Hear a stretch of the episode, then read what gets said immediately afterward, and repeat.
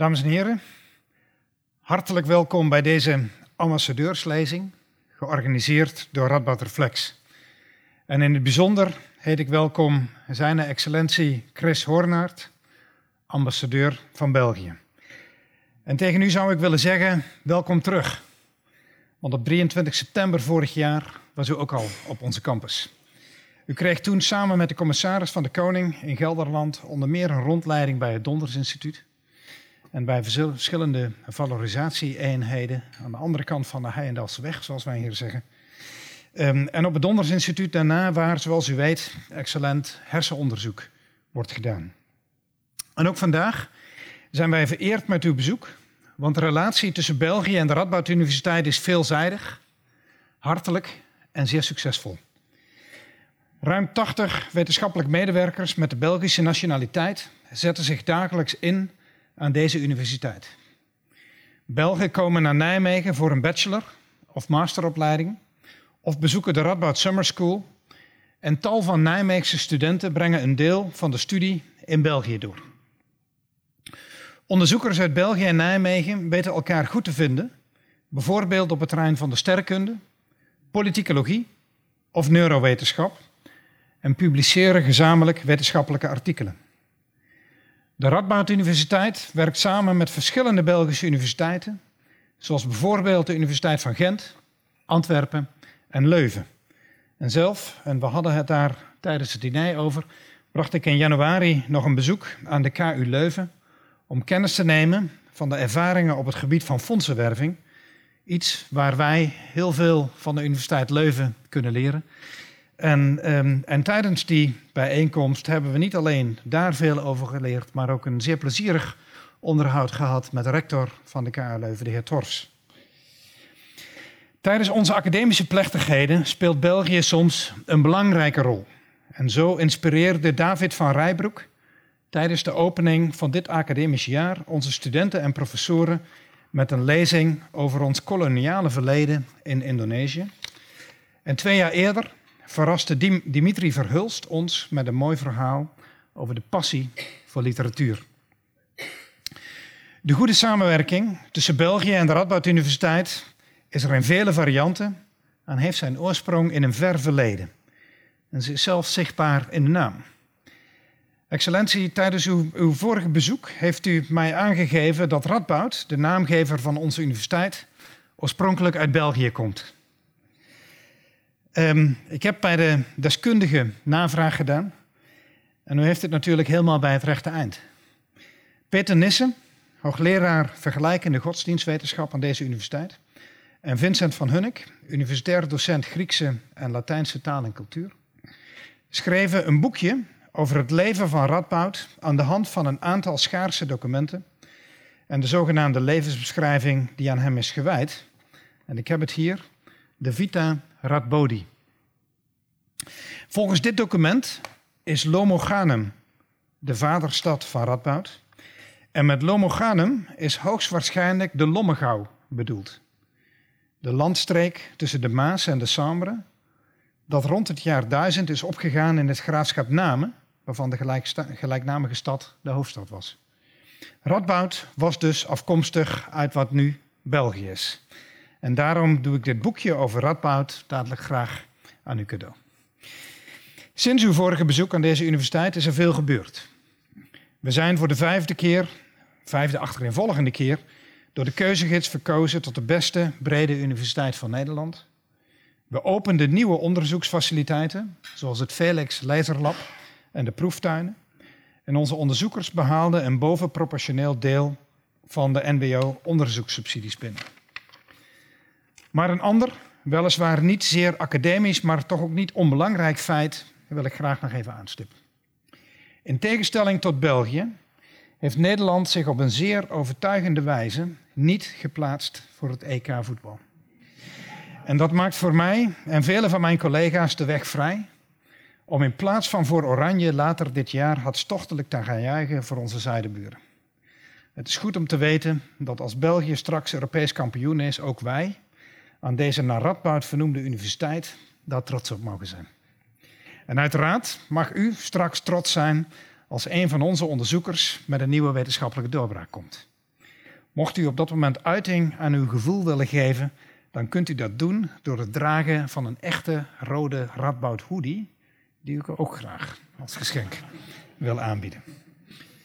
We zijn bijzonder verheugd dat u de ambassadeurslezing wilt uitspreken en we zijn benieuwd hoe u de politieke situatie van uw land beoordeelt in het licht van de recente gebeurtenissen sinds de terroristische aanslagen in Parijs van dertien november tweeduizend vijftien en uiteraard ook hoe u aankijkt tegen de verhouding tussen België en Nederland. Ik dank u wel en ik zie uit naar uw lezing. En ik geef u nu alvast deze mooie Radboud hoodie en dit boekje. En ik leg dat dadelijk daar neer. Dank ik wens u veel succes. Dank u wel. Ik leg het even hier neer.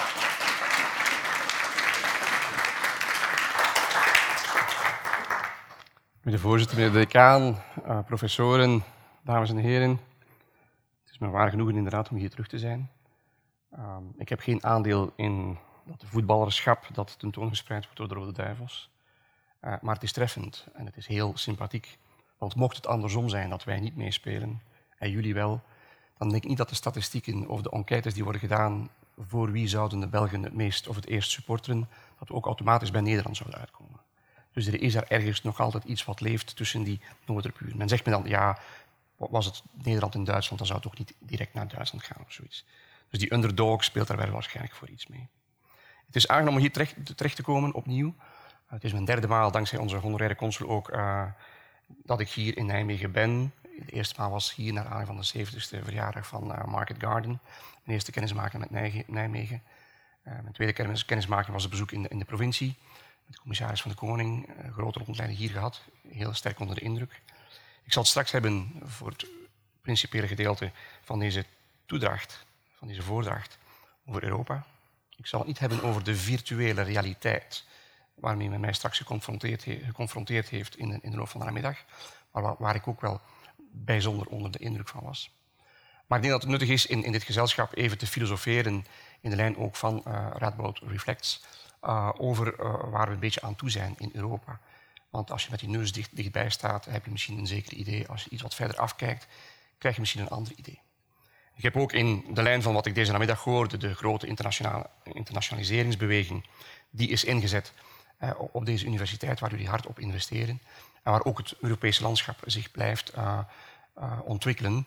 Ook aan de Belgische zijde zijn dat grote uitdagingen. We zien ook wij tegenover dergelijke taalwetgevingstoestanden anders aankijken naar onze universiteiten. In dit licht heb ik mijn speech dan ook voorbereid in het Engels. Ladies and gentlemen, it's nice to be back in the oldest city of the Netherlands. It's a great honor and a privilege to talk in the context of the Radboud Reflex lectures, which have grown out of the Souterbeek program and in the joint effort with the Centrum for Ethiek have really taken off very strongly. I checked through your program and I saw that you discussed about many different themes and subjects over the last years.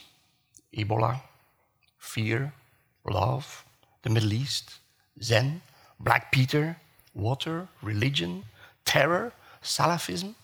I could go on. But you had an even, you even had alternative throne speeches. This all sounds very exciting and inspiring. And I sincerely hope that tonight I can contribute to that reflection on some important developments that are unfolding and that are on our minds and on the minds of very many European citizens and definitely high on the agenda of the European leaders. I could paraphrase a famous Dutch television program and state that Europa draait door. Firstly, it means Europe, Europe is freaking out. But it could also be interpreted in the significance of a Europe that is spinning, revolving, and hence not advancing, but staying put. And maybe in a third, more positive way, at least I would say in Flanders, where we also speak Dutch, it could also mean that it continues to work very hard and relentlessly. All these interpretations are probably at their place. On the one hand, one could say that Europe has lost direction. On the other hand, it can be stated that Europe is not at a loss, that there is hard work going on.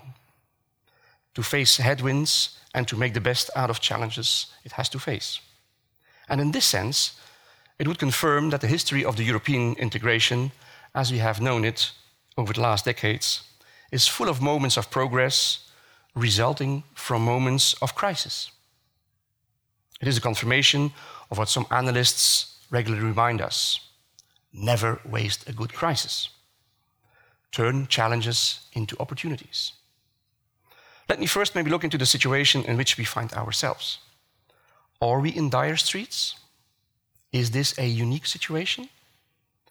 Does what is happening to our continent risk pulling apart some of the cooperation we have been building over the last decades? Ladies and gentlemen, really, yes, indeed, challenges are numerous. We are faced with an unprecedented wave of immigration. Today, as we speak, to right today, important talks were continuing in London on the Brexit. And around us is uncertainty, a feeling of insecurity created by barbaric terrorists whose aim is to spread fear and death and to attack the bedrock of our free and democratic societies. Yes, we have overcome a very difficult two thousand fifteen with the discussion around the Greek financial and budgetary difficulties. And although an imminent crisis has now been avoided, the Greek, the Greek debt situation remains worrisome. And around Europe, a ring of instability has arisen. Ukraine, Russia, Syria, Libya, I could go on. And on our continent, economic growth is finally picking up, but very slowly, but more closer to many citizens, unemployment, especially from young people, remains too high and does not bode well for the future. I could go on with some other developments, which do not necessarily bring us a lot of comfort. And obviously, at the top of the European agenda figure important challenges such as climate change, energy security, a digital economy, and international trade challenges. Would I dare to compare the situation of today to the terrible catastrophe that hit the Netherlands, Belgium, the U K exactly today, sixty-three years ago, when water was flooding and caused so many victims? Or the waves of immigrants, the dangers created by terrorism, and the financial sorrows flooding our societies? My answer to this is clearly yes, the situation is far from excellent. But immediately I would concur with those who would not see a reason to despair and remain confident that these challenges can be overcome. Isn't migration a challenge of an even bigger magnitude to countries like Jordan and Lebanon? To what extent is terrorism on our continent comparable to what looks almost daily business in Iraq or other hot countries?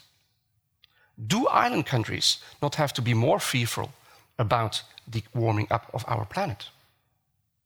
Notwithstanding these challenges, I'm positively inspired, and I join in this the, previ- the previous president of the European Council, Herman Van Rompuy, who wrote in his book, Europe in the Storm, Lessons and Challenges, the following. I quote, "The great joint efforts of the last years to demonstrate the political will, to rally the necessary parliamentary majorities and mobilize sufficient money and necessary means to overcome this crisis make give me confidence. Make, give me confidence, sorry. This was responsibility and solidarity at a scale never seen before." Unquote. Of course, he was talking at that moment about the euro crisis. But he went further in his belief, and I quote again, he said, "Many see the European construction not just in terms of costs and benefits, not solely a sum game of carefully calculated choices of member states. For there is a supplement, supplement d'âme in the aspiration for Europe, beyond the search for prosperity, power, or peace. It is also about our culture, identity, and common destination." End of quote. And yes, if the migration and refugee movements we have experienced over the last few months have proved one thing, it is that all of a sudden we all feel very much more European and not like these coming in. That may be a comforting statement, you might think. And yes, of course, the situation has certainly a different character than previous crises we have been confronted within the European integration process. Because it, this crisis is different from a double perspective. Firstly, it is a real polycrisis. Never before the European Union has been confronted with that many challenges at the same time, from the inside and from the outside. And secondly, it is undoubtedly, for the first time, that the European citizen is so closely affected by what is happening. How comes? Underlying to some of the crisis are fundamental changes in history or geopolitics that have propped up very quickly. History is a strange animal, a bit like a snake. It moves slowly and makes ups and downs to progress. But on certain moments, you can have an incredibly fast movement forward. We are exactly in a fast-forward movement. And it happens that in these circumstances, we are not well prepared enough to take swiftly and adequately decisions to enable us to face these challenges. But let me remind you that our memory sometimes can be very short. Only ten years ago, we were facing another, let's call it almost existential crisis, when two countries had rejected by referendum the treaty establishing the European Constitution. I remember myself how Belgium ratified in a rather symbolic way on the eighth of February two thousand six this treaty, and how later on we managed to move forward with the Treaty of Lisbon. After those negative referendums in the Netherlands and France, there was a feeling of disarray, and the future of Europe was a subject discussed about with more questions than answers. And a bit further back in time, February eighty-six, the European Single Act was on its way to be signed. This first major modification to the Rome Treaty did not have an easy ride either, as it had to be signed in two steps, on February the seventeenth and on March the twenty-eighth. As some countries, to name them Denmark, Italy, Ireland, faced internal problems, among others around the role of national parliaments. It revealed afterwards one of the major steps in the European construction. And history sometimes repeats itself. Within a few months, on April the sixth, the Dutch, Dutch citizen will be able to deliver his or her opinion on the latest E U treaty with Ukraine. Let me remind me, you that exactly twenty years ago, on February the first, nineteen ninety-six, the first E U-Ukraine interim trade agreement entered into force as part of the Partnership and Cooperation Agreement signed in nineteen ninety-five with President Kuchma. So we have had crises in the past, and together we were able to find solutions that helped us to go on. It is also my view that some of the crises we have are of such a nature that they will pop up from now to then, because they are part of the development of the European integration process. And they are so as much as discussion and disagreement is part of national decision-making processes. Take the example of the relationship between the U K and the European Union, the Brexit question which is being discussed nowadays. A tension is always expected to be there, because underlying to U K membership is a very different point of departure. In his opus magnum, The Blessed Plot, the late Hugo Young wrote the following about the history of Britain and Europe from Churchill to Blair. I quote, "Britain's resolution of her destiny, while it grew out of many strands, quite different from those that influenced the continental states, was dominated by one, above all others. For the makers of the original Europe, beginning to fulfill Victor Hugo's dream, their creation was a triumph. Out of defeat, they produced a new kind of victory. For Britain, by contrast, the entry into Europe was a defeat, a fate they had resisted, a necessity reluctantly accepted, the last resort of one's great power, never for one moment a climactic or triumphant engagement with the construction of Europe." He wrote that back in nineteen ninety-eight. What we lived through the last few days is very, very similar to it. I think there is a lot of common sense in what he wrote. Another specific feature of the European Union is that from the beginning, this integration process was a novelty in the sense that international cooperation combined the coexistence of member states with an element of integration and supranational approach. I underline a combined approach. This evidently meant that a joint approach between member states and institutions will be required at certain moments.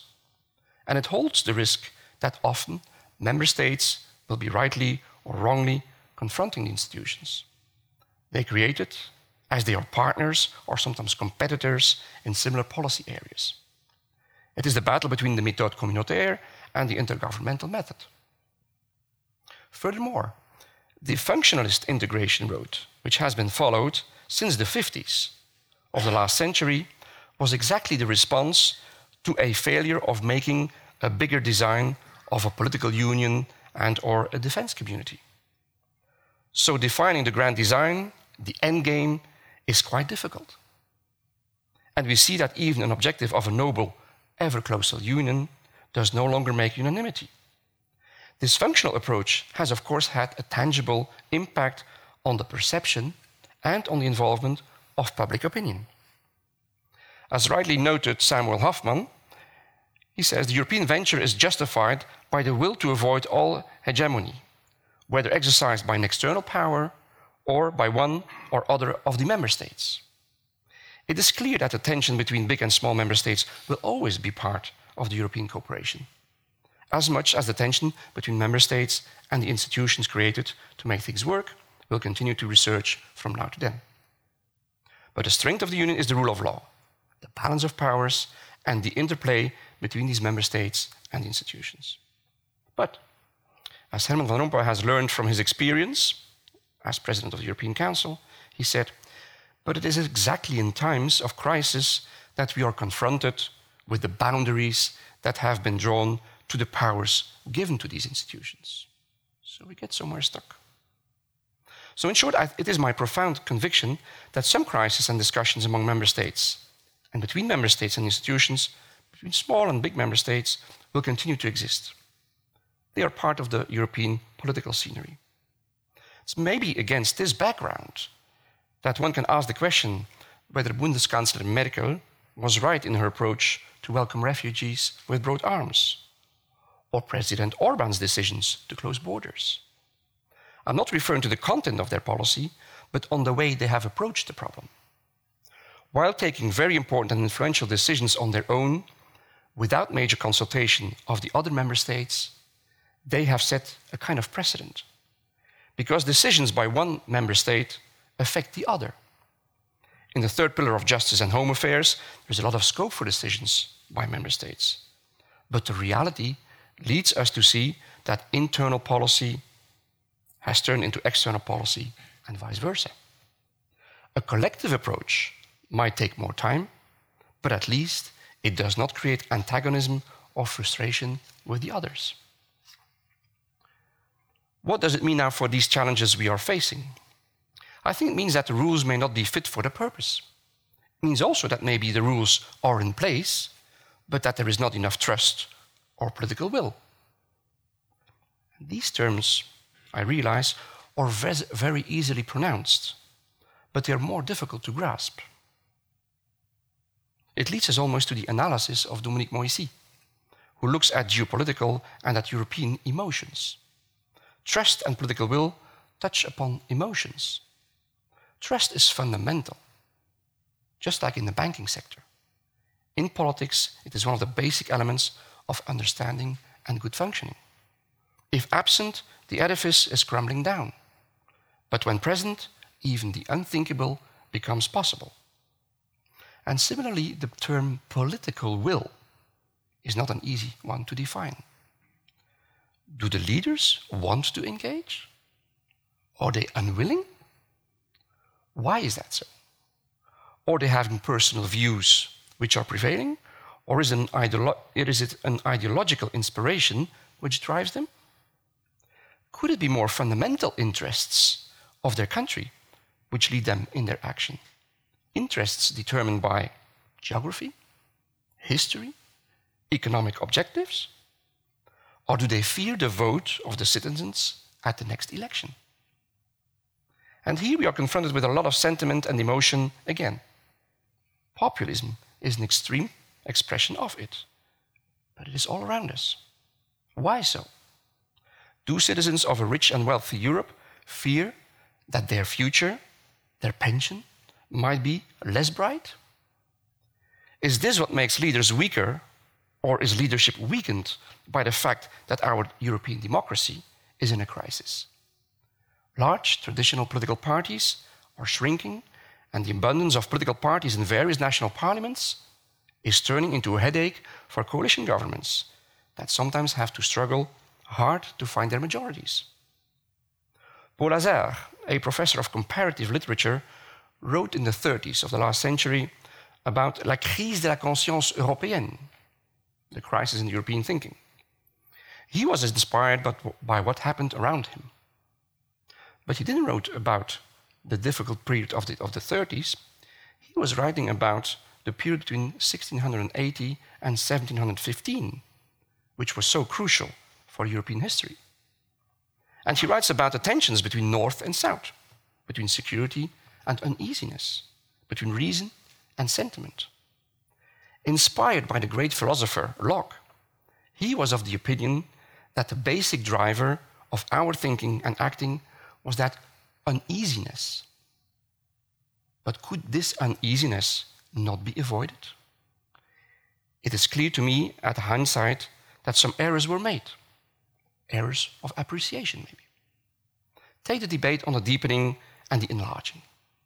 It is crystal clear that once the Iron Curtain had fallen, that we could not deny the countries of Central Europe a place in the larger E U political family. But didn't we underestimate the rebirth of these nations? Those countries were finally independent again. Didn't we underestimate what that meant for their own nation building? Didn't we see that on migration, they were rather on the departing rather than on the receiving end, and that they did not have such a tradition of a multi- multicultural society?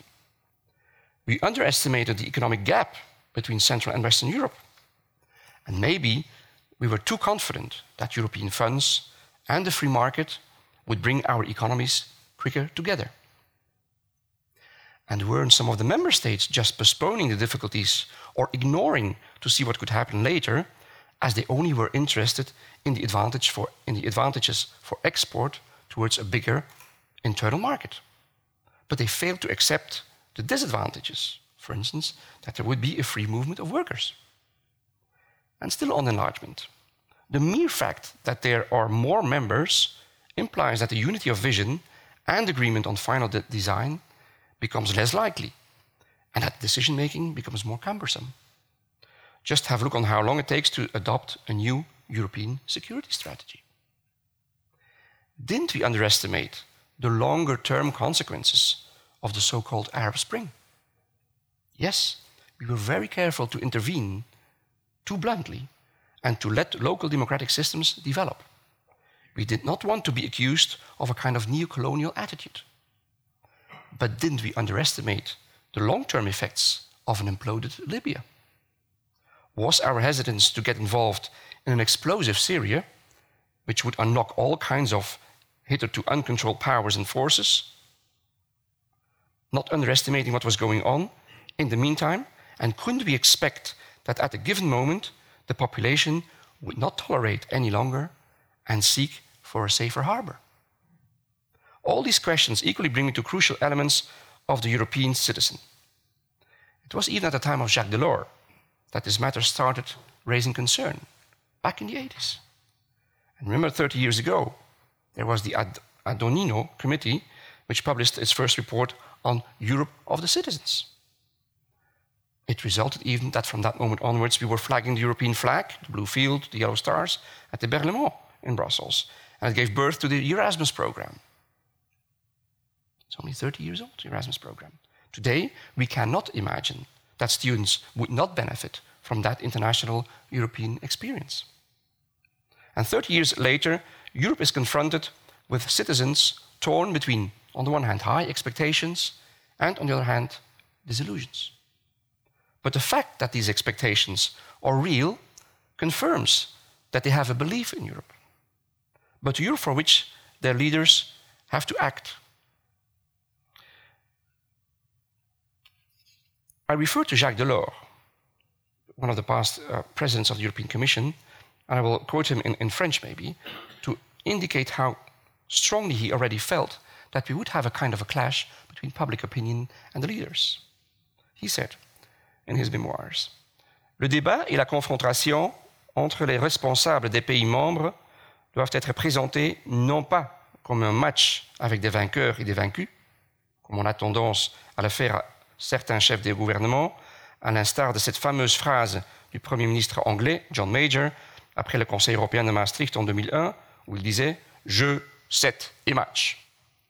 Les citoyens perçoivent bien la contradiction entre ce type de raisonnement et les discours des mêmes responsables vantant la famille européenne. Qu'ils cessent de traiter les citoyens comme des enfants, refusant toute prescription médicale et ne cédant que sous la menace de ce qu'il leur arrive de fâcheux s'ils s'abstiennent dans leur refus.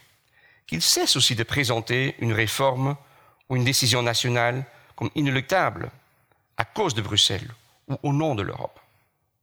N'oublions pas que les citoyens ne manquent ni d'intelligence ni de bon sens et qu'ils ne demandent qu'à être compris et comprendre les enjeux, les enjeux de leur destin collectif et individuel. The implication of the European citizen is a good sign, because there's giving an answer to those who have long been pretending that there was no European polity. So Europe didn't exist for them. There was no polity. The polity is there. Citizens have the same concerns. Their prime ministers meet more regularly than ever, and they know one another, and they're condemned to strike deals with one another. So through this crisis, there is something happening which can emerge something as a result. And in these challenges ahead, be it migration, terror, international competition, climate change, energy, the greying of society, European citizens are aware that a result is only possible with a multi-layer approach that has to be followed. Politics is involved at the local level, at the national level, at the European level. That is valid for homegrown terror, as we need to do something about integration, local employment, education, society building. All of these are answers to the terror which we have to face. It is also valid for unemployment, because we have to adapt our societies to new international developments and environments. It is valid for the climate change approach, as we can do something at the local level, from wind farms to do something about the energy efficiency, efficiency of our buildings. Yes, a strict separation of power is not the answer. The answer is rather like what the Netherlands is used to do when the state, het Rijk, and provinces and local entities are joining forces in resolving some of the new challenges. Exactly the same is true for the European Union. No blaming or bashing from the one level to the other, but a constructive joint effort is what is required. And this stems me positive as much as the resilience of all our societies and institutions do. Let me finish by thanking you for your attention. I hope my reflections may have provoked some thoughts on your side, and that I have been able to bit like a Radboud, a messenger who brings maybe kind of advice. But what I dare to hope for most of all is that the young generation and the decision shapers, as many of you certainly are or will be, take their responsibility and continue to invest into the nice European project for the benefit of its citizens and others who might be attracted by this peaceful model. And after all these words, I'd just like to end in, in beauty by quoting a small excerpt of Roman Evenings written by the late Finnish writer Paavo Haavikko. I quote, "At the edge of worlds, the immeasurable rises. Colorful cities that never ruled and never have been wealthy. Indifferent, we sail away, far from here, fugitives or traders. But your villages we will never forget, nor your walls, Europe, land of joy, land of the setting sun. Why would I not sing? Thank you.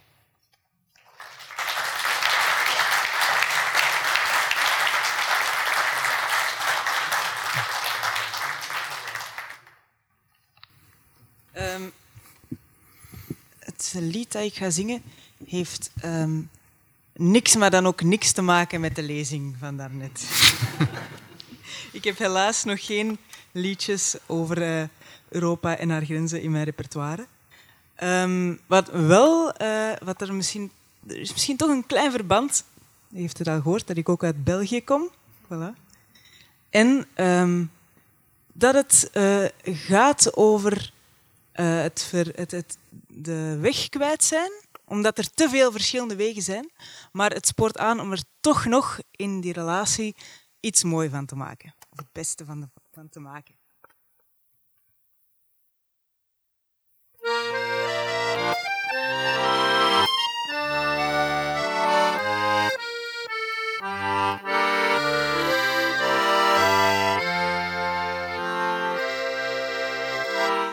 Jij zijt waarschijnlijk de mooiste, maar er zijn er zoveel. Jij zijt waarschijnlijk de grootste, maar er zijn er zoveel. Jij zijt waarschijnlijk de ware, maar er zijn er zoveel. Met u zal ik op zijn minst trouwen, maar er zijn er zoveel.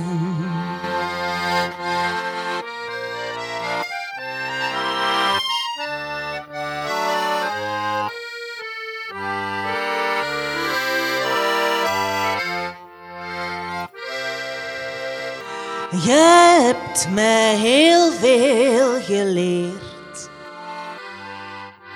maar ik moet nog veel leren. Mijn rug heb ik vaker gekeerd. Soms moet men even pauzeren. Ik wil nog zoveel zien, kan de tijd niet terugkeren. Ik heb al zoveel gemist, maar dat kan mij niet schelen.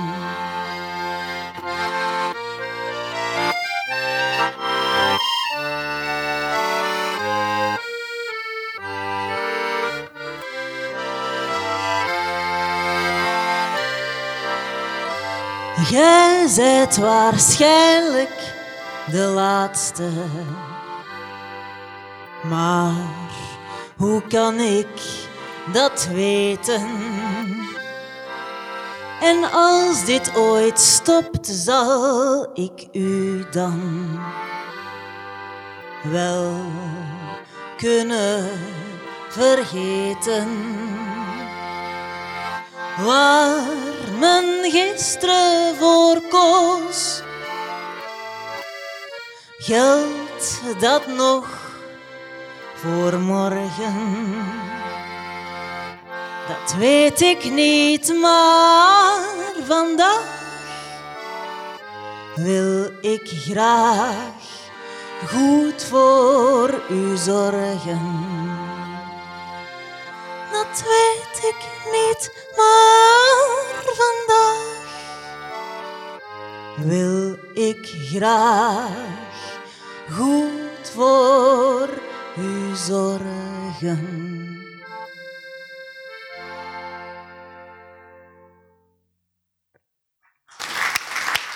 Dank u wel.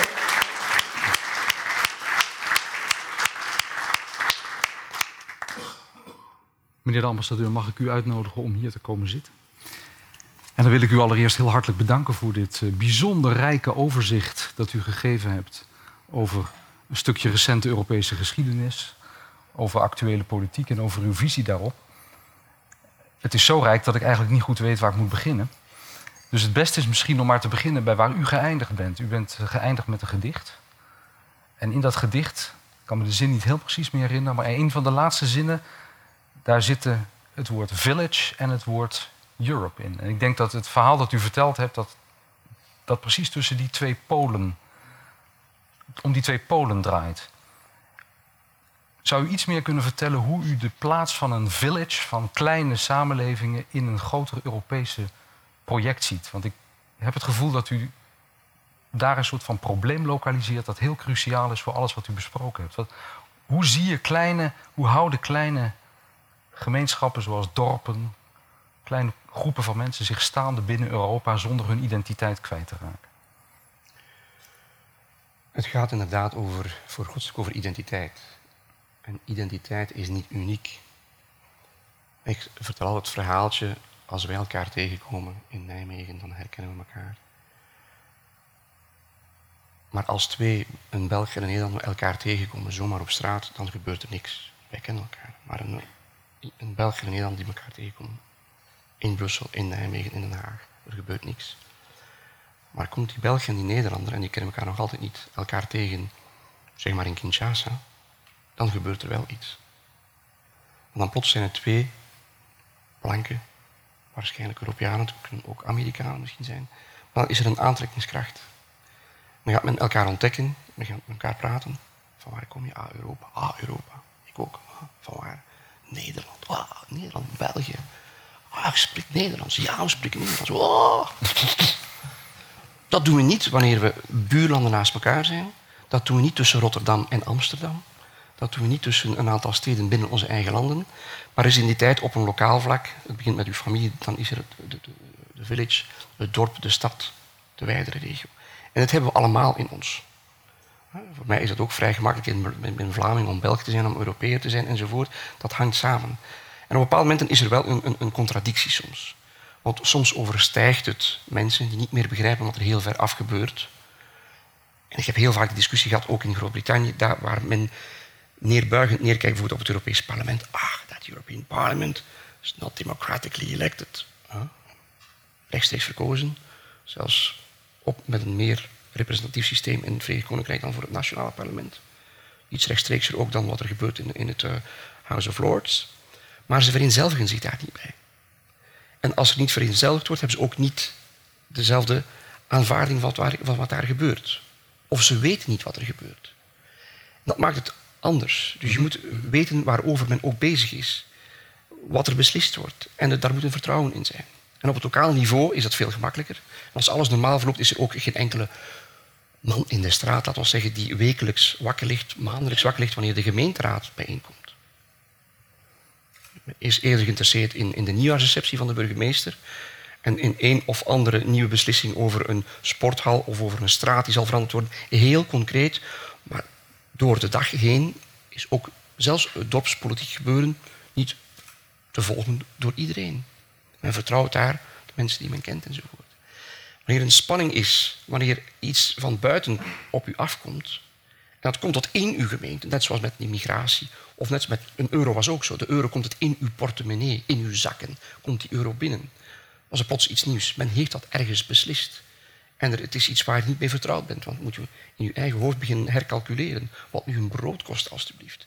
Plots is alles helemaal, je bent je kluts kwijt. Zelfs het vertrouwen is weg, de, de vertrouwde omgeving is weg. De euro. En ook die verhalen die ze eronder gedaan hebben, ook over, is dat nu een duurdere prijs die daarbij aan gekomen is? En veel van onze autoriteiten hebben dat nauwgezet opgevolgd en dat is minuscuul hier en daar wat geweest. Het is pas een paar maanden geleden dat men nu begint te zeggen een paar centen mogen nu afgerond worden. En want we gaan die één en twee centjes niet meer gebruiken, want ze worden toch niet gebruikt. Niet toen, nu doen we dat in feite de facto. En dus het is een relatie van vertrouwen en dat er, is, er zit een zekere afstand.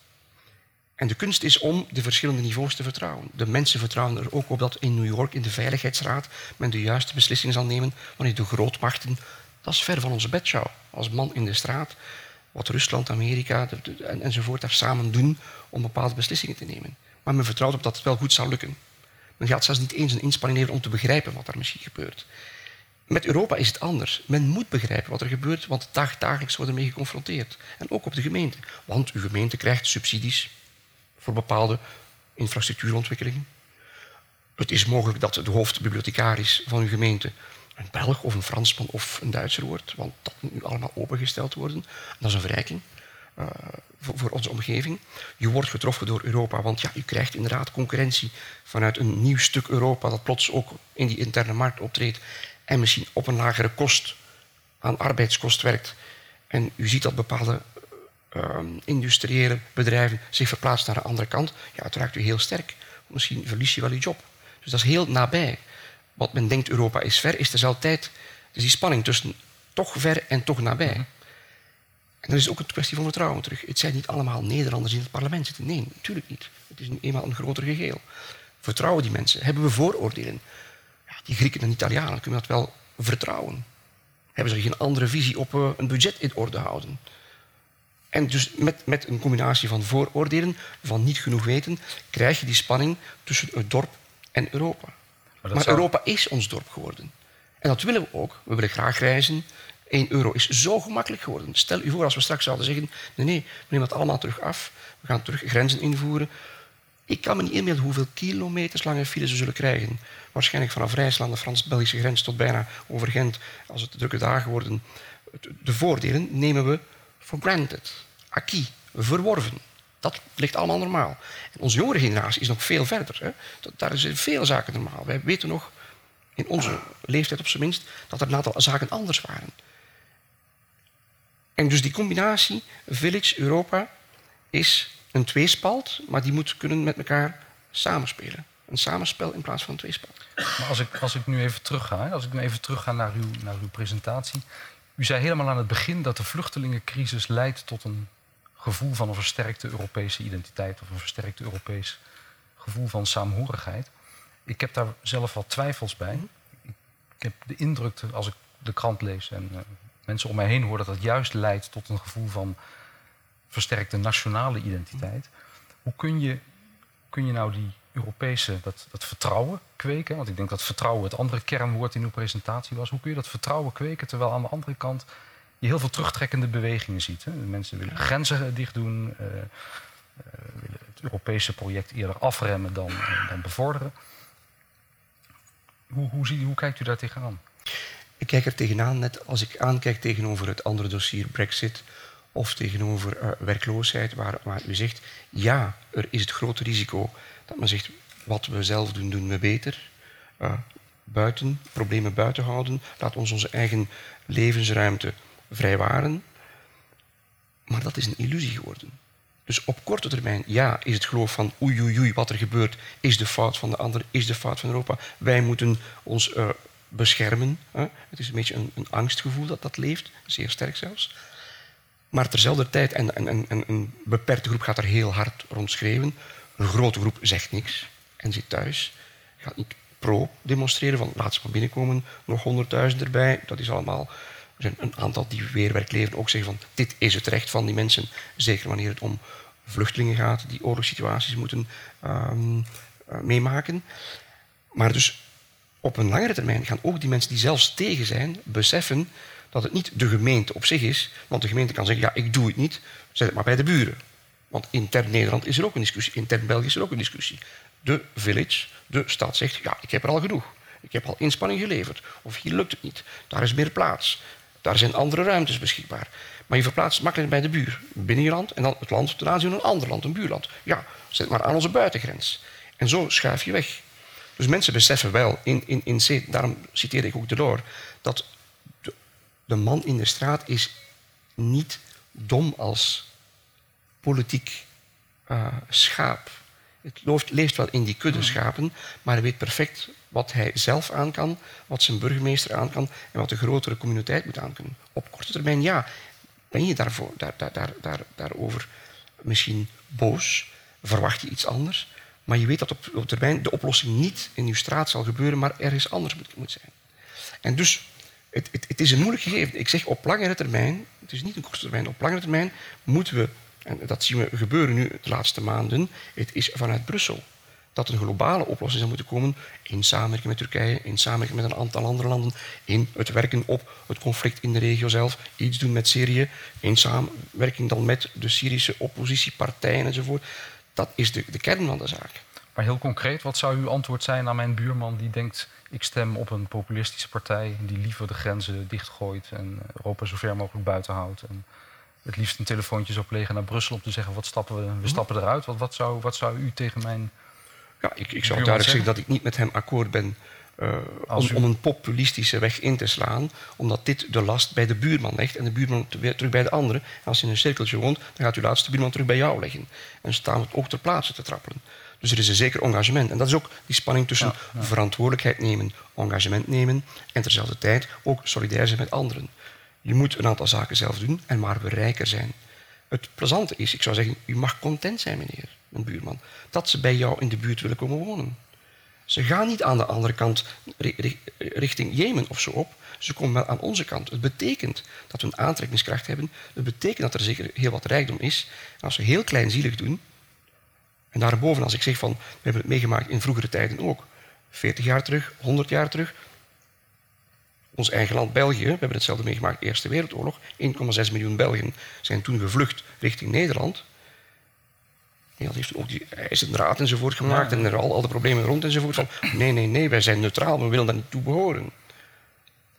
Maar in zee heeft elke Nederlands dorp, de village, heeft die Belgen opgevangen. Er werden huizen gebouwd enzovoort enzovoort. Dat is een last, ja. Maar het is ook een soort ethische plicht. Het is ook, je bent mens. Het zijn geen dieren die, die, die, die langskomen. Het zijn mensen die niet uit plezier vluchten. Anders hadden ze dat al twintig jaar geleden gedaan. Het is omdat daar een situatie is. En als ik zeg aan die buurman, wil u liever misschien in zo'n situatie leven, dan zou je het beseffen. En het is dat besef, het is, het is gemakkelijk. Het is een beetje zo naar het voetbal gaan en roepen, mijn team dit en mijn team dat. Hè. Het andere team doet nooit iets goed, mijn team is de beste enzovoort. En als er een probleem is, is het schuld van de arbiter. Hè. Politicus dus, die is de schuldenaar. Dat is niet het probleem. Het probleem is dat nu eenmaal iets daar is en waar we met de middelen die we kunnen, binnen beperkingen natuurlijk, ik zeg niet dat een, een, een gemeente van inderdaad vijfduizend inwoners kan er geen vijftien opnemen. Dat is te veel gevraagd. Maar er is daar een burden sharing. Net zoals we over burden sharing spreken op een lokaal niveau, doen we dat binnen onze Europese Unie tussen lidstaten ook. Doen we dat in een groter gedeelte ook. Het is de vraag stellen over, moeten we ontwikkelingssamenwerking geven aan de ontwikkelingslanden? Ze verbrassen al dat geld enzovoort, tot tot Leiden en dergelijke meer. Ja, je kunt dat genuanceerd analyseren. Waar helpt dat wel, waar helpt dat niet? Er zijn sommige investeringen slecht, er zijn andere die beter zijn, die tot resultaten leiden. En dus er is een verdomde plicht om een aantal zaken te gaan doen. Zelfs een internationaal engagement. Er is een vluchtelingenprobleem dat we ook in Europa gehad hebben. We zijn in een zekere luxe gaan leven. En dat is misschien de moeilijkheidsgraad voor een Europeaan, is dat we zo luxueus geleefd hebben in de laatste zeventig jaar. Het hoogste ontwikkelingsniveau ter wereld wat je maar kan denken. Het is een beetje zoals op de top van de berg zijn. Als je op de top van de berg staat, helemaal boven, ben je gelukkig, ben je blij, je hebt de top bereikt. Maar het wordt wel een moeilijke positie, want je kan er niet blijven staan. Daar helemaal boven op die top wordt het koud, is er veel wind en moet je echt goed vasthouden om je balans te kunnen houden. Dus zelfs daar zal je moeten naar beneden gaan, iets lager gaan staan om te blijven staan. Want lang zou je er niet blijven. Dus een... je kan proberen als de buurman, ik wil dat niet. Maar er zijn zoveel zaken die we niet willen en die daar toch zijn. Dat is nu eenmaal live. Ik weet niet of mijn buurman hier helemaal van overtuigd raakt, maar ik vind het wel een mooi verhaal. Ik kom eens langs. U wilt niet weten wat voor wijk ik woon. Nu, nu heb ik nog één vraag die ook over, over Europese identiteit gaat en dat intrigeert me. U heeft in uw toespraak drie verschillende talen gesproken. En u komt zelf uit een land waar drie officiële uh, talen zijn. Hoe kijkt u aan tegen de rol van taal in de constructie van, laat ik maar even zeggen, wat, wat Delors la famille européenne uh, noemt, hè? Een groot verschil tussen Europa aan de ene kant en de V S aan de andere kant is dat ze daar min of meer dezelfde taal spreken, terwijl het bij ons wat dat betreft wat minder goed uh, gestroomlijnd is, zal ik maar zeggen. Wat, wat, hoe ziet u de toekomst van al die verschillende talen in Europa? En ziet u dat als een belemmering of juist als een uitdaging? Hoe, hoe kijkt u daar tegenaan? Het is onze rijkdom. Europa is sinds decennia en sinds eeuwen een rijkdom aan de verschillende culturen en onderdeel van die culturen is de taaldiversiteit. Mijn land is daar toevallig een, een, een, een kruispunt van een aantal culturen en talen. Dat is onze rijkdom.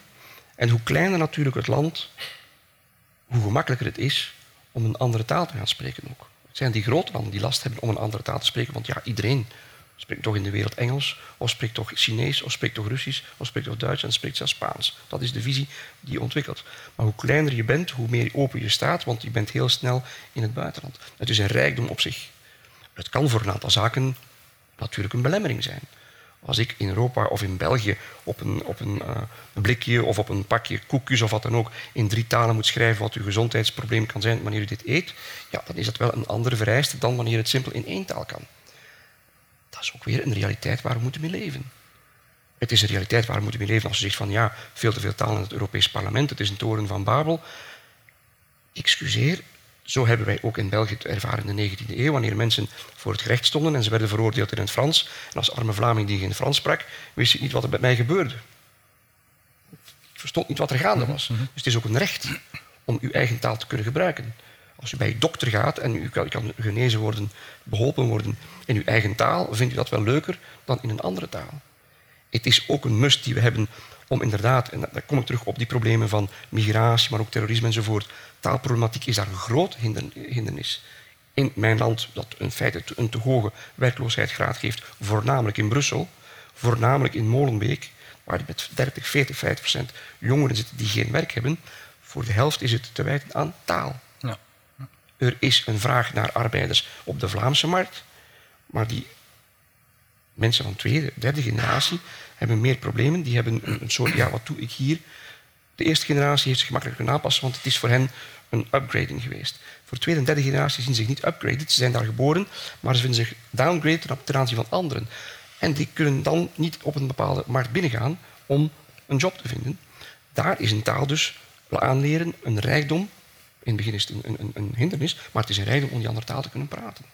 Dus ik vind dat een, een, een verrijking aan de ene kant. Het kan een obstakel zijn, maar daar moeten we overheen. En het is ook een recht voor een aantal zaken waar u dat nodig heeft.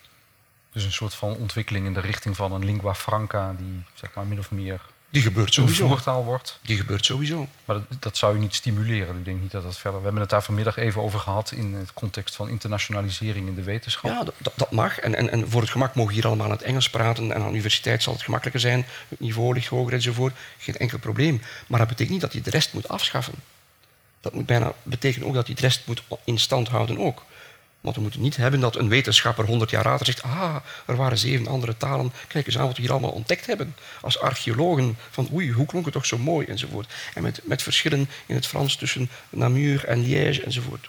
Of tussen die Vlamingen en die Nederlanders. Hoe mooi. En dan gaan we studies aanwijden. Nee, het in stand houden is heel mooi. Nou, dat geeft iemand de kans maar om te ontdekken dat Luik en uh, Liège hetzelfde is. Hè? Ja, binnen zijn limieten moet, moet, je, moet je dat kunnen, kunnen spelen. En de facto is Europa inderdaad weggegaan van lingua franca, die letterlijk het Frans bijna was.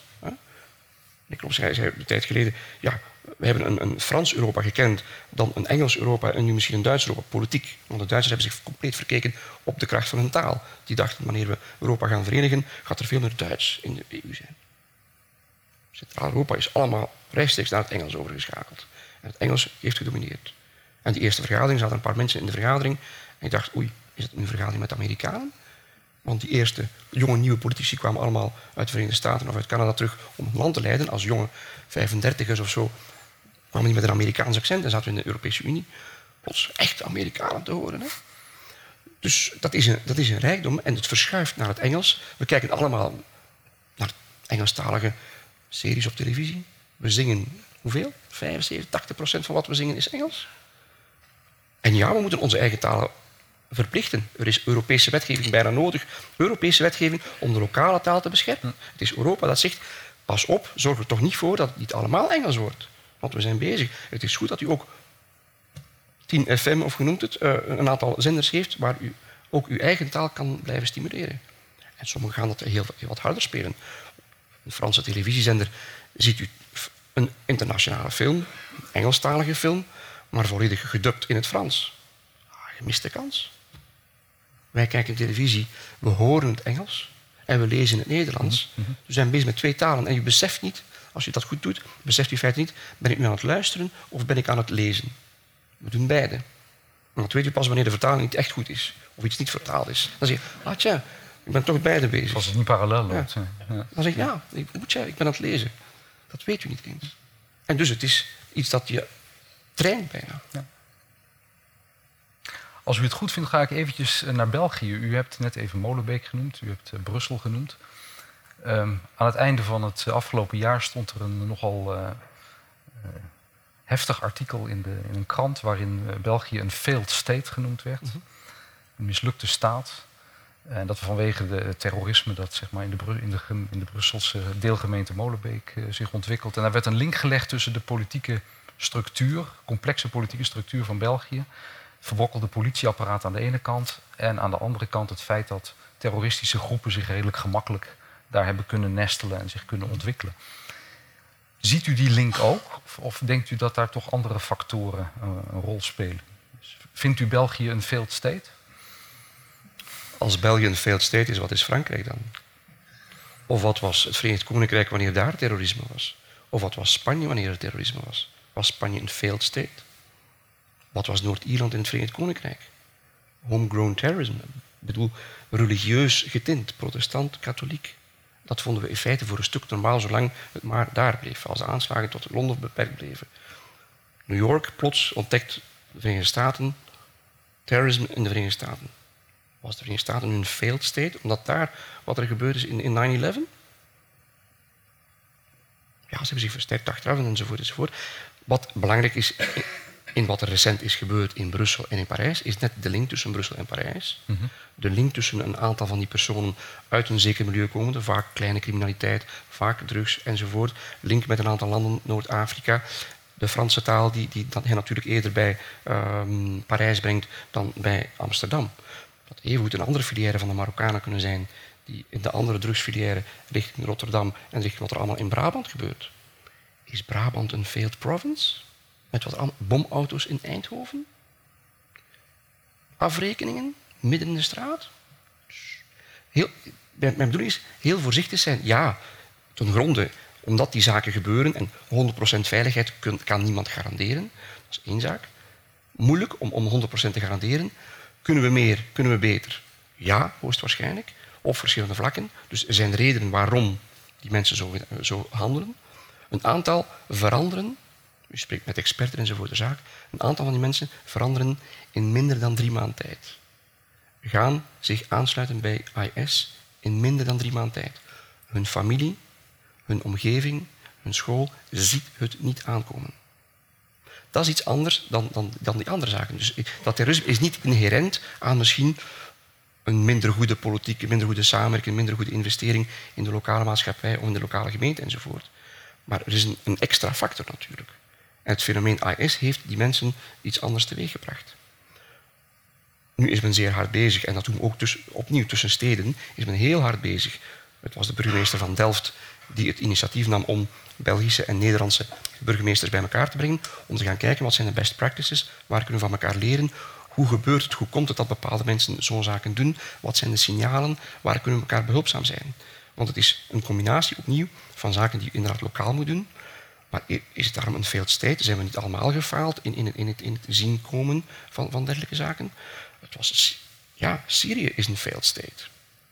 En dat hebben, de gevolgen daarvan hebben we op ons niet zien afkomen. En dan gaat het natuurlijk, het is een beetje zoals het water, loopt waar het moet lopen, waar het, het laagste punt is. De zwakste punten van de schakel gaan op dat moment natuurlijk breken. Het is niet zo dat, dat die, die, die uh, terroristen zullen uh, gecreëerd worden op bepaalde andere plaatsen. Is het Nederlandse leger een failed Army, omdat daar binnenin dat leger mensen zijn die erin slagen om daaraan mee te doen? Zou ik nooit durven zeggen. Want de zekerheid heb je niet. De zekerheid heb je niet dat je honderd procent zeker bent. Twee, dus je moet, je moet altijd proberen dat voor te zijn. En daar waren we niet mee vertrouwd. Met dit soort terrorisme waren we niet vertrouwd. En natuurlijk is Europa een failed Europe omdat we nu geen binnengrenzen meer hebben. Want ja, het is gemakkelijk natuurlijk. Mochten we terug binnengrenzen rond, langs onze... landen maken, dan kunnen ze gemakkelijk tegenhouden en controleren. Mogelijk. En waarom geen stadspoort? En dan kunnen we ook nog controleren of ze van Amsterdam naar, naar, naar Rotterdam of naar Antwerpen gaan. Dit zijn maten. En, en in België hebben we inderdaad het hoogste veiligheidsniveau ingeroepen, omdat er reële risico's waren, reële aanduidingen van verdere aanslagen. Daarom ook heeft men in Parijs heeft de president het besluit laten nemen. Drie maanden noodtoestand. Mm. Dat doe je niet zomaar. Zou, zou dat werken voor België, denkt u? Ik denk van wel. Ik denk van wel. We hebben een aantal zaken kunnen vermijden. Wat er in Verviers gebeurd was, was niet een failed state. Dat was een goed werkend apparaat waar we inderdaad zaken hebben kunnen tegenhouden. Op het juiste moment voorkomen dat er een aantal zaken gebeuren. Mm-hmm. Intelligence, samenwerken met jullie, de Fransen enzovoort. En dus dat moet je kunnen spelen op het juiste moment, op het juiste niveau. We hebben een aantal zaken niet kunnen doen rond uh, kerstmis, nieuwjaar in België, in Brussel. Geen vuurwerk enzovoort. Niet omdat de burgemeester dat graag doet, dat hij denkt van ik kan daarmee besparen. Heeft toch dat bedrijf enzovoort met een contract aan, aan de band liggen enzovoort. Maar het is omdat u zegt, ik, mijn eerste taak is daar burgers beschermen. En dus het komt in orde, want men heeft heel wat nieuwe maatregelen getroffen. We hebben soms mooie zaken. In, in, in België hadden we een, een, een reglementering die zei, je kunt geen huiszoekingen doen na negen uur 's avonds. Mooi. Habeas corpus. Ja, ja, ja. Habeas, vijfhonderd jaar oud. Bescherm uw burgers tegen de willekeur van politie. Niet bij nachten, want als bij nacht iemand binnengaat, en dat gebeurt in andere landen. Bij, kijk naar Burundi. 's Nachts verdwijnen honderd mensen. 's Morgens, ze zijn verdwenen. Dat was honderden jaren terug ook zo. Iemand kon verdwijnen in de natuur. Gebeurt nog in niet-landen zoals de Europese landen. Dus bij ons is dat een mooi. Maar in tijden van terrorisme is dat dan wel een mooi nadeel. Dan moet je inderdaad gaan afwegen, wat is nu een basic right, een basisrecht, of moeten we nog beter onze burgers gaan beschermen? Want als die anderen er voordeel uithalen, is het meer correct. Want dan vraagt de burger, bescherm mij alstublieft. Het is zoals die grens die we ook moeten bewaken. En daarom werken onze politiediensten over de grens met elkaar om te gaan kijken wat gebeurt, wat gebeurt niet. Toen burgemeester Abu Talib uit het restaurant gehaald werd, was het omdat we gezien hebben, een wagen passeert de grens, die nummerplaat kennen we, die wagen stopt daar iets wat te dicht bij zo'n restaurant. Geen risico, maatregelen. Dus het werkt. Maar kun je honderd procent zeker zijn? Nee. En het is goed ook dat we onze veiligheid, maar ook onze vrijheid, kunnen blijven verdedigen op de manier die we doen. Uw eerste minister, mijn eerste minister, zijn als instituut, bijna niet enkel als persoon, maar als instituut, onze eerste ministers willen niet met zestien bodyguards rondlopen. Ook in Zweden heeft men na Olaf Palme, hebben het meegemaakt, eerste minister doodgeschoten op de straat.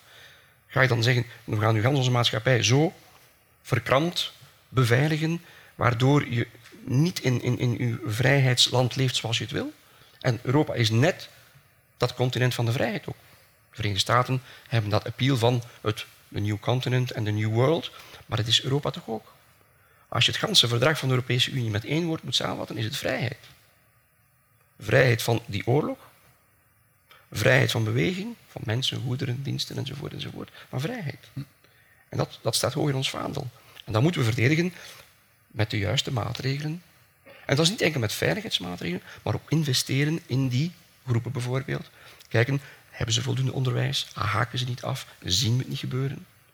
Nee, we zien het niet ja, gebeuren. Dus op het lokale niveau. Hè? Op het lokale niveau. Zowel op lokaal ja, als op. Ja. Het is niet de lokale politie die die intelligence kan hebben. Ja, dat is een andere. Dat dit is een dat, samenwerking ja. op het nationale en het, en het internationale vlak. En daarvoor hebben we onze Europols en Interpols enzovoort. Maar dat is moeilijk. Iedere vergadering van de ministers, de eerste conclusie, we have to exchange more information. En de volgende vergadering, we have to exchange more information. Nu moet ik zeggen, ik heb dat vorige keer ook al gezegd, betekent dit dat we nog altijd niet doen? Zeer moeilijk. Zelfs daar vertrouwen tussen diensten is al moeilijk te maken. Ik heb nog heel veel vragen voor u, maar ik ga eerst eens even rondkijken of er misschien vragen vanuit de zaal zijn. Zijn er vragen vanuit de zaal? Daar is één vraag. Kun je even de microfoon erbij? Ja, zeker. Hi, test, test. Dag, ik had een korte vraag over de totstandkoming van de euro. Deze munt is tot stand gekomen eigenlijk zonder afdoende begroting. Hoe denkt u dat dat uh, zo gekomen is? Wat bedoelt u met zonder afdoende begroting? Dat er uh, onvoldoende georganiseerd, een ge- gezamenlijke dekking van de munt eigenlijk gerealiseerd is geweest. Ik denk, als u kijkt naar de ontstaansgeschiedenis van de euro, moeten we teruggaan in midden jaren tachtig, was er een, een grote, zou ik zeggen, sterke voorbereiding vanuit technische ondersteuning, nationale banken, ministeries van Financiën, politiek gedragen om zo'n groot instrument te maken voor de Europese Unie. Er waren twee conferenties. Een conferentie die over economische en monetaire zaken heeft gepraat. Een conferentie ook die over de meer politieke aspecten heeft gepraat. Wat we natuurlijk gedaan hebben, is die euro ingevoerd met voldoende orstweringen, met voldoende um, uh, voorzichtigheid om dat te laten functioneren. Er is een mooie voorbereiding aan te pas gekomen. De man die in de tijd voor België dat deed, is nu onze huidige gouverneur van de Nationale Bank. Mensen met heel veel verstand van zaken, veel meer dan ik het zou kunnen hebben. Die munt is ingevoerd zonder enig probleem in al onze landen. Want de landen die wel een verplichting hebben, met uitzondering van één of twee landen in de Europese Unie, moeten aan bepaalde criteria voldoen om te kunnen toetreden. Ze hebben de verplichting, want het is een project dat je samen wil dragen. En hoe groter natuurlijk dat geheel wordt, hoe groter het voordeel voor alle Europeanen kan zijn. Het project is onder bepaalde voorwaarden, met bepaalde faseringen, ingevoerd.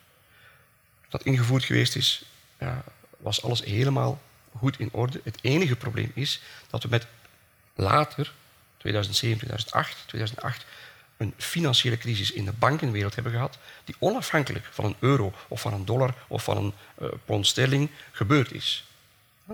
Maar de antwoorden, de antwoorden, het is niet de schuld van de euro, de antwoorden zijn wel anders geweest in de Verenigde Staten, in Europa bijvoorbeeld. Op welke manier gaan we die financiële crisis met de banken aanpassen, aanpakken? Gaan we banken splitsen in zakenbanken en private banken? Eén beslissing te nemen is. Gaan we ervoor zorgen dat die banken op een andere manier uh, aan bepaalde basiscriteria moeten voldoen? Minimum financieel gewicht dat ze zelf hebben, zodat ze niet meer kunnen omvallen. Gaan we op een korte termijn heel veel geld samenbrengen om te gaan zeggen, hop, dat pompen we nu in het systeem, zodat die banken op een bepaalde manier kunnen rechthouden? Europa heeft daar een andere weg gevolgd, omwille van de andere constellatie die we in Europa hebben dan de Verenigde Staten. En daardoor hebben wij in bepaalde landen, ook in België, het is niet de euro, heeft niet, de euro heeft een bepaalde zelfs beweging gemaakt van waarde, maar kijk naar de waarde van de euro. Die zit vrij goed in evenwicht naar, naar, naar die dollar enzovoort, om, om het evenvalt tot de crisis zijn. Het zijn bepaalde landen waar bepaalde banken een probleem hebben gehad. Het is niet de euro op zich, het zijn bepaalde banken die niet krachtig genoeg waren om dat te gaan doen. En dat hebben we nu ondertussen versterkt. En daarmee kan die euro terug functioneren. En mocht er nu een dergelijke crisis zich voordoen, dan zou het heel wat gemakkelijker zijn, omdat we nu inderdaad ook met elkaar afspraken gemaakt hebben. We gaan elkaar daarin ondersteunen. Er is een zogenaamd six-pack gemaakt, waardoor de borstwering nog veel harder is gemaakt. Want wie had gedacht dat we zo'n financiële crisis zouden meemaken? Op dat moment. We hebben bepaalde van die, van die gebeurtenissen in de wereld, politieke gebeurtenissen. Wie had gezegd dat op dat moment het ijzeren gordijn zou vallen? We wisten allemaal dat het communistische systeem failliet was, rot tot op het bot. Maar niemand kon zeggen, ik wist dat op dat moment, niet de dag, niet het uur, maar op die, op die week, op die maand, op die drie maand tijd, het ijzeren muur zou vallen. Het ijzeren gordijn. Er zijn, er zijn misschien nog meer vragen uit de zaal. Ja? Wacht even tot de microfoon, ja. Uh, meneer de ambassadeur, u zit hier als vertegenwoordiger van Koninkrijk België. Dus ik dacht, laat ik u ook maar even met die hele Europese dingen... Even met de rust. U heeft, weet er veel van natuurlijk. Um, maar met die hele... In de Europese eenwording sinds vooral begin jaren negentig natuurlijk... is het, het een van de oudste Europese samenwerkingsprojecten. Ons Benelux is een beetje op de achtergrond gekomen natuurlijk. Het heeft ook een beetje met de decentralisering in België te maken. Dat veel dingen zijn naar Vlaanderen en naar Wallonië gegaan. In, in hoeverre zou dat oude uh, Benelux-project, wat natuurlijk formeel nog bestaat... Ik bedoel, het zit ergens aan de Zavel, hebben ze een, een, een kantoorgebouwtje... Uh, een soort proeftuin...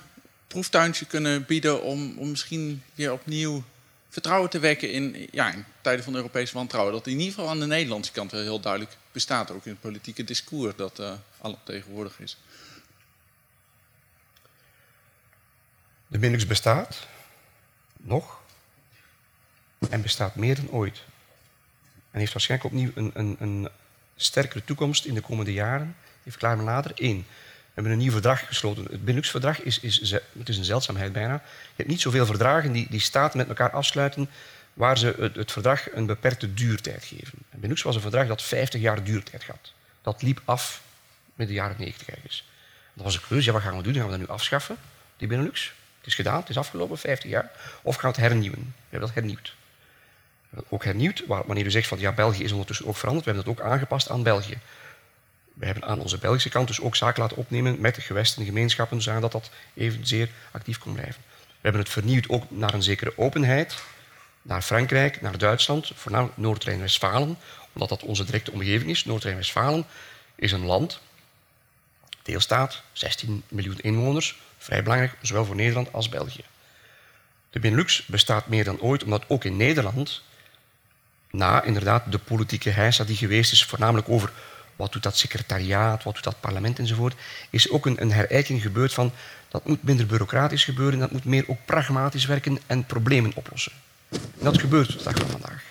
Er is heel wat animo opnieuw in, in die organisatie. En het is ook een, een organisatie waar we meer zullen beroep op doen en waar we meer, meer beroep op doen. Eén, omwille van het feit dat het verdrag van de Europese Unie laat toe aan de Benelux om zaken à trois te gaan doen. Artikel driehonderdvijf van het verdrag zegt de Benelux mag een aantal zaken doen waar dat normaal gezien niet mag doen. De interne markt laat u niet toe om maatregelen te nemen. U moet dat initiatief aan de commissie laten.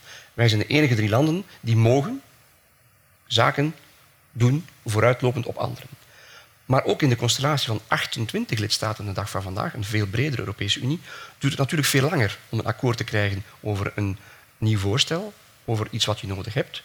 En dat geeft ons de opportuniteit om te gaan zeggen, laat ons niet afwachten op het finale akkoord, laten we een aantal zaken zelf gaan doen. We hebben vorig jaar, na dertig jaar bijna stilstand en palaveren op het gebied van onderwijs, harmonisering van diploma's op Benelux verband gedaan. We hebben op Benelux een aantal afspraken gemaakt over de lange vrachtwagens, die, de ecocombis, mm-hmm. die nog niet mogen rondrijden in de Europese Unie, waar we het wel in de Benelux doen. Heel praktisch. We hebben een, een praktisch overeenkomst over veertig voet containers die wel op onze wegen binnen de Benelux mogen rijden, nog altijd in Europa.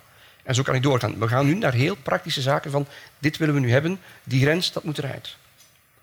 Zal het altijd zo gebeuren? Niet per se.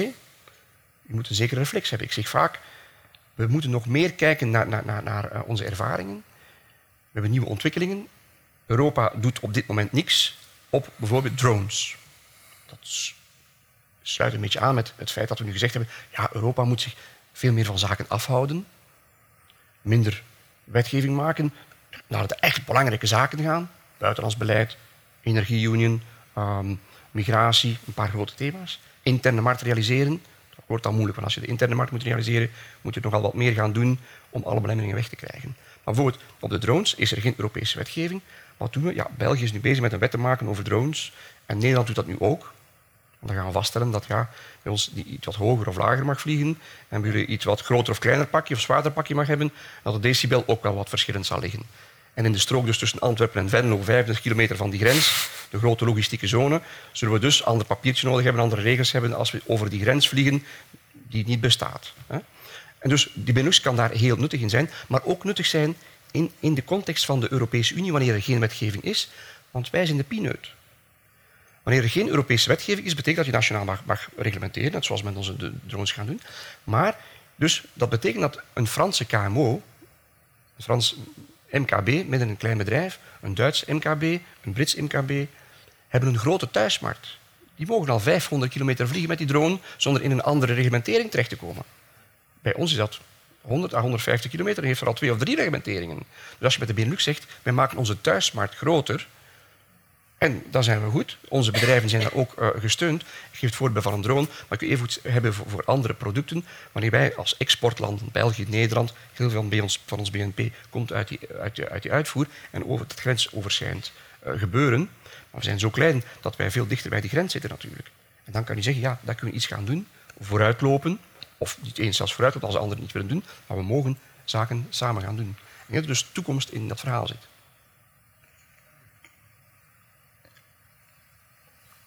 De buurman heeft een... Uh...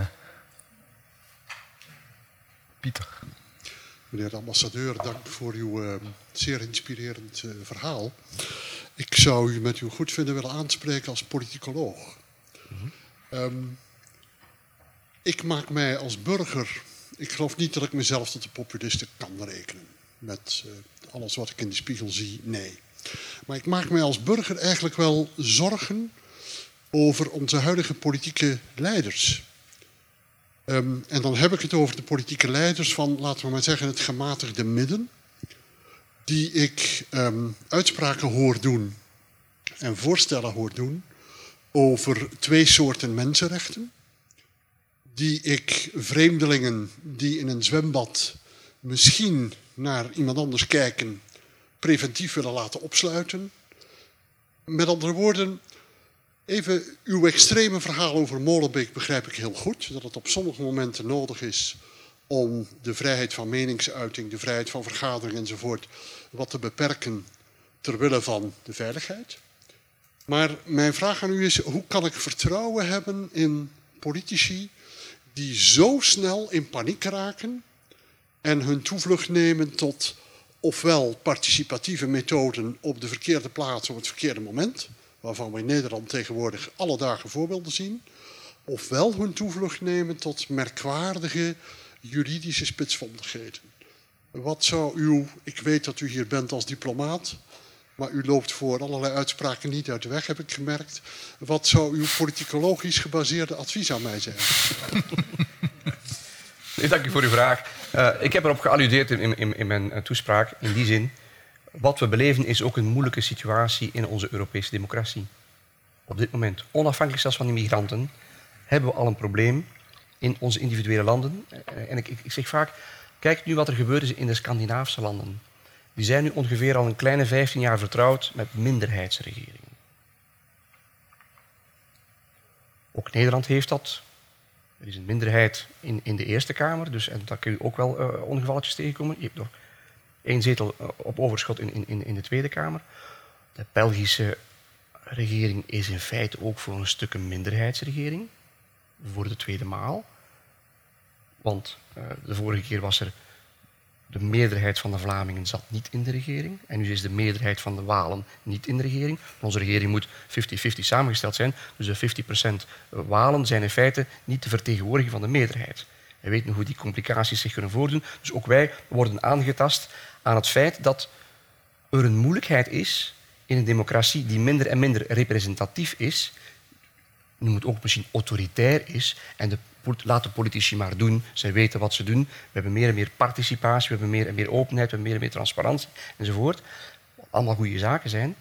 Maar op een bepaald moment moet je ook kunnen beslissingen nemen. Kijk naar de andere kant van het verhaal. Al onze steden hebben heel wat formules uitgedacht van consultatie, participatie enzovoort, waardoor het zowel in België als in Nederland tot vijftien jaar duurt voordat we hier of daar een brug kunnen leggen of een of andere verbreding van een weg kunnen maken. Terwijl in, in China... Ik was gedetacheerd bij de haven van Antwerpen voordat ik naar Nederland kwam. En we waren geconfronteerd met China. Op een bepaald moment zeggen ze... ja, binnen vijf jaar hebben wij de grootste haven van de wereld. China doet dat en na vijf jaar is dat de grootste haven van de wereld daar. Want ze hebben natuurlijk van al die participatieve enzovoort zaken niet aan te trekken. Ik zeg niet dat we moeten terugkeren naar een systeem... zoals wij het zelf ook in de jaren vijftig en zestig hadden... waar de burger geen rol geeft. Maar je moet de burger wel een rol geven tot op een zeker niveau. Op een bepaald moment is verantwoordelijkheid van een vertegenwoordiger van het volk de juiste beslissingen op het juiste moment durven te nemen. En leiderschap is dat een beetje. Hè? Je moet inderdaad zeggen, hier gaan we nu voor, ik heb jullie allemaal gehoord, maar je kunt niet blijven blokkeren en zeggen, ja, ik, ik ben bang, ik ben bang, ik ben bang, dus ik durf niet en ik luister maar naar wie het hardst roept. Maar daarmee gaat u niet op termijn de betere beslissingen gaan nemen. Ja?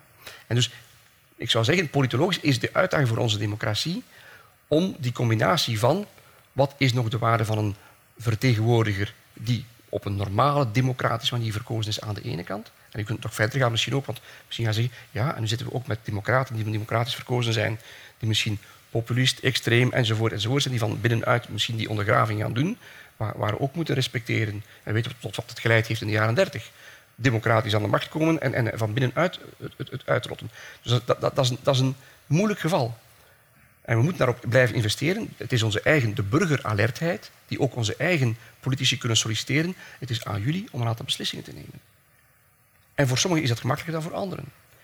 Ik ga terug naar het Europese niveau, maar het is, het is geldig voor lokaal niveau, voor Europees niveau. Maar ik vind een van de mooiste momenten is altijd wanneer de Europese Raad is afgelopen in de Europese Unie. En de Europese Raad is afgelopen, er is uiteindelijk een akkoord. En dan gaat iedereen van de leiders, want ik spreek over leiderschap, gaat dan in zo'n zaaltje ongeveer, iedere delegatie, Nederland heeft zo'n zaal, België zo'n zaal, Italië zo'n zaal, gaan dan de persbrieven. De premier gaat daar staan, de, de president gaat daar staan. En dan voor de Belgische pers is het onze, onze eerste minister, voor de Nederlandse pers, andere enzovoort. En dan krijg je een compleet ander verhaal. We hebben dat en dat en dat, dat, dat gewonnen. En dan staan, wij hebben dat en dat en dat gewonnen. Dus ik zou bijna voorstellen, mocht u eens voorstellen dat de Portugese premier komt uitleggen aan de Belgische pers. En de Britse eerste minister aan de Spaanse pers. En de Nederlandse aan de Deense. Hoe anders het verhaal van diezelfde premier zou klinken. En hoe heel gelijklopend dat verhaal zou worden. Het is irrealistisch, want natuurlijk moet ik met mijn eigen pers praten. Dan moet ik met mijn eigen taal kunnen praten enzovoort. Maar niettemin zou die boodschap helemaal anders worden. Dus daar weet een, politici op dat moment, een politicus op dat moment dat hij iets anders te vertellen heeft. Want die publieke opinie is anders. Dus het is de fragiliteit van ons systeem. Dat maakt dat we nu met kleinere partijen zitten, dat we met veel dichtere afstanden zitten, dat we mondiger zijn, dat er veel meer spelers zijn, stakeholders, laten we het ons zo noemen, die meedoen in dat politiek gebeuren. Ja, dan moet je het kaf van het koren kunnen scheiden aan de ene kant, moet je een goed dossier hebben aan de andere kant, en leiderschap betekent verantwoordelijkheid. En soms moet je een beslissing durven nemen die misschien niet gewaardeerd wordt. In onze democratie is dat geen probleem. U wordt afgestraft door de verkiezingen. En zelfs mensen die zeer grote beslissingen durven nemen, de voormalige Duitse bondskanselier die hervormingen heeft gedaan aan de arbeidsmarkt, die ervoor gezorgd heeft dat tot tien, vijftien jaar later de Duitse arbeidsmarkt wel heel sterk stond, want hij heeft de nodige beslissing genomen. Hij werd door zijn eigen kiezers in feite weggestemd. Maar uiteindelijk heeft hij als een staatsman geageerd om zijn land er veel beter te kunnen bijbrengen. Dan zeg je als politicus, moet ik kunnen zeggen, ja kijk, ik kan daar trots op zijn, want het is wel iets goed geweest. Maar ja, en we zien, de, de, de, iedereen wil aan de macht blijven natuurlijk. Dat is één zaak. Maar waarom wil je aan de macht zijn? Om zaken te kunnen veranderen. Dan moet je ze ook veranderen in de goede richting. En dus het is heel sterk, het antwoord is heel kort, verantwoordelijkheid nemen, verantwoordelijkheid nemen, verantwoordelijkheid nemen. Wat niet gemakkelijk is, je moet niet altijd zeggen aan je kiezer ja, ja, ja. Je moet kunnen zeggen nee, nee, nee. Niet gemakkelijk voor een politicus. Maar als je een goede reden hebt om nee te zeggen, zeg je ik heb een goede reden om nee te zeggen. Of er is geen geld, of het komt later, of dat is niet gepast, of er zijn andere, enzovoort, waarmee je rekening moet houden, enzovoort. Heeft een goed dossier. Ik denk dat een kiezer altijd, wij allemaal, hebben ook guts feelings in politiek. En begrijpen wat kan, wat niet kan. We zullen niet gelukkig zijn altijd. We zullen misschien niet tevreden zijn met de beslissing. Maar sommige van die beslissingen zeggen van ja, dat is nu eenmaal het systeem. En is het helemaal verkeerd en worden die politici niet gevolgd? Ja, dan... Aan de kant, anderen komen eraan. En om het even welk systeem je dan heeft, of je een tweepartijensysteem heeft dat links en rechts elkaar afwisselen, dat heeft zijn voordelen. De, de balans gaat meer slaan in zo'n systeem, want je gaat plots helemaal links een aantal zaken doen en de andere keer weer helemaal rechts. We hebben, wij hebben in Nederland en België veel meer coalitieregeringen waar je meer rond dat centrum van centrum links, centrum rechts enzovoort en waar de beslissingen van de ene regering door, worden uitgevoerd door de volgende regering vaak, die dat moeten blijven verder zetten. Dus dat, dat, dat is het systeem. Maar we zeggen wel bijvoorbeeld aan landen zoals Congo of Burundi, waar in hun grondwet staat het, het ambtstermijn, de ambtstermijn van een president is twee mandaten. Dan zegt die president toch, ja, ik zou toch zo graag nog een derde mandaat doen. Hè? Ik ga er toch maar voor. Hè? Nee, dat kan niet. Ja, Poetin is zeer slim geweest. Hij heeft een verkiezingstechnische spitsvondigheid aan de dag gelegd door te zeggen, ik ga zoveel jaar presidentje spelen, nu ga ik weer zoveel jaar eerste minister spelen. Dat kan. We moeten er helaas een einde aan maken, aan dit gesprek. Er was nog een vraag van mevrouw. Ik heb nog een, als de, een dame gezien. Als u een korte, woord voor een korte me, vraag voor en een kort antwoord hebt.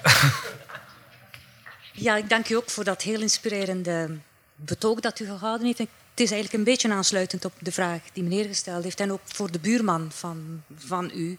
Eigenlijk allemaal de kiezers die gedreven worden door absoluut geen enkele verantwoordelijkheid. En het is makkelijk om te zeggen van drijf ze terug als je niet de consequenties van je, van je eigen daden of woorden moet dragen. En dan vraag ik mij af, ja, dus het gaat om participatie van de burgers. En ik heb daar straks een aantal mogelijkheden gegeven. Maar een andere mogelijkheid is natuurlijk, geef de burgers meer verantwoordelijkheid. Je kan volksraadplegingen doen. Of David Van Reybrouck in zijn boekje Tegen Verkiezingen. Die had systemen die op lotingen gebaseerd zijn en zo. Denkt men daar in Europa aan om de verkiezingen te vervangen door andere systemen, waarbij dat burgers dan wel de verantwoordelijkheid van hun daden en hun populistische dingen moeten dragen? Het nieuwe verdrag van Lissabon heeft die mogelijkheid ingevoerd.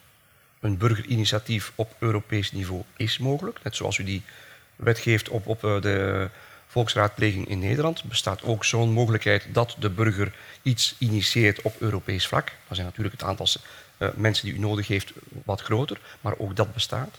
Ook de nationale parlementen hebben in een getrapte versie mogelijkheden om de commissie te vragen om een aantal initiatieven te nemen. Dus er zijn richtingen ingezet, maar zelfs een burgerinitiatief ook. Maar dan moet je weer gaan zien, waar gaan we naartoe? Als u zich de vraag stelt, concreet in het geval Nederland, is dat nu werkelijk? En we hebben het een beetje gehad ook, er zijn moeilijke en gemakkelijke vragen. Als men, u aan, als men mij aan, in een referendum vraagt, ja, dat, dat verdrag ja of nee, ja, ik ben natuurlijk een diplomaat, ik zou zeggen, ja, dat en dat, dat is positief en dat, dat is negatief. En uiteindelijk maak ik mijn sommetje en het is, het, het is positief of zo. Maar voor mensen in staat, wat is de grondwet, de Europese grondwet? Wat is het akkoord tussen de E U en Oekraïne? Je hebt het graag uitgelegd, alstublieft. Als je daarover dan een referendum houdt, leg het dan ook uit. Verdedig het. Zorg dat de burger weet waarover hij het heeft. Zo niet krijg je inderdaad ja, van alle soorten zaken die gezegd worden. En die niet juist zijn. En dan is er een rol van de politicus, dan is er een rol van de academici, dan is er een rol van de media. En natuurlijk mag in de media iemand een vrije tribune schrijven ja, ja, ja en een andere nee, nee, nee. Maar je moet toch ergens proberen ervoor te zien dat de objectieve juiste zaken begrijpbaar zijn voor de mensen. En dus het risico is dat je dan twee systemen gaat combineren. Een parlement, een regering die onderhandelt en aftekent, een parlement dat ratificeert. En dan in feite zelf wordt terechtgewezen van ja, nee, we geloven het parlement niet. We vinden dat we het op een andere manier moeten gaan beslissen. Het is een raadgevend referendum, dus in, in die zin doet de regering daarmee wat ze wil. Mooi, juist. En dan gaat ze dus in een situatie waar de regering zal moeten kijken, wat doen we? Als er inderdaad een dertig procent opkomst is en het is een ja of een nee, maakt niet uit. Ze gaan moeten zeggen, wat doen we daar nu mee? Volgen we die ja of die nee? Het zal makkelijker zijn voor de regering als het een ja is, want dan hebben ze gezegd, ja, zie je wel, we hadden een ja gezegd. Als het een nee is, wordt het wat moeilijker voor de regering. En weet ik veel welke perspectieven ze zullen moeten innemen om te gaan zien hoe ze erop reageren. Verschillende antwoorden zijn mogelijk. Maar dan moet je, dat wordt complexer. Je heeft verschillende formules. Churchill zei het reeds, democratie is, is, een, is een zeer moeilijke vorm van samenleving te, te managen. Maar het is wel de mooiste. En de beste tot op heden. En ook al onze democratieën zijn verschillend. Jullie hebben een ander systeem dan wij. We hebben een, een ander initiatiefrecht in onze Eerste, Tweede Kamer, enzovoort, enzovoort. Iedere Europese staat heeft zelfs een ander systeem. We hebben twee kamers, jullie ook nog twee kamers. Ze hebben niet dezelfde bevoegdheden. De helft van de Europese landen heeft maar één kamer. Is dat daarom slechter dan ons of zijn wij beter dan hen? Zolang het op een goede manier samengebracht wordt en de juiste procedures kunnen gehanteerd worden, dan lukt zoiets. Maar dus, veel zaken zijn mogelijk. En er is ook op Europa. U zou versteld staan, mevrouw, hoeveel consultatie, consultatie, consultatie er is op Europees vlak. Meer dan op het nationale vlak. De commissie gaat bijna des te meer uit eigen overlevingsdrang. De commissie kan het zich niet permitteren om met een slecht voorstel te komen. En de commissie weet als ze met een goed voorstel komt. Dus een goed voorstel betekent, ik ga proberen te kijken wat er in die lidstaten leeft. Wat is er nodig en wat maakt kans om te overleven. Als de commissie dan een goed voorstel maakt, dan gaat ongeveer zestig procent overleven.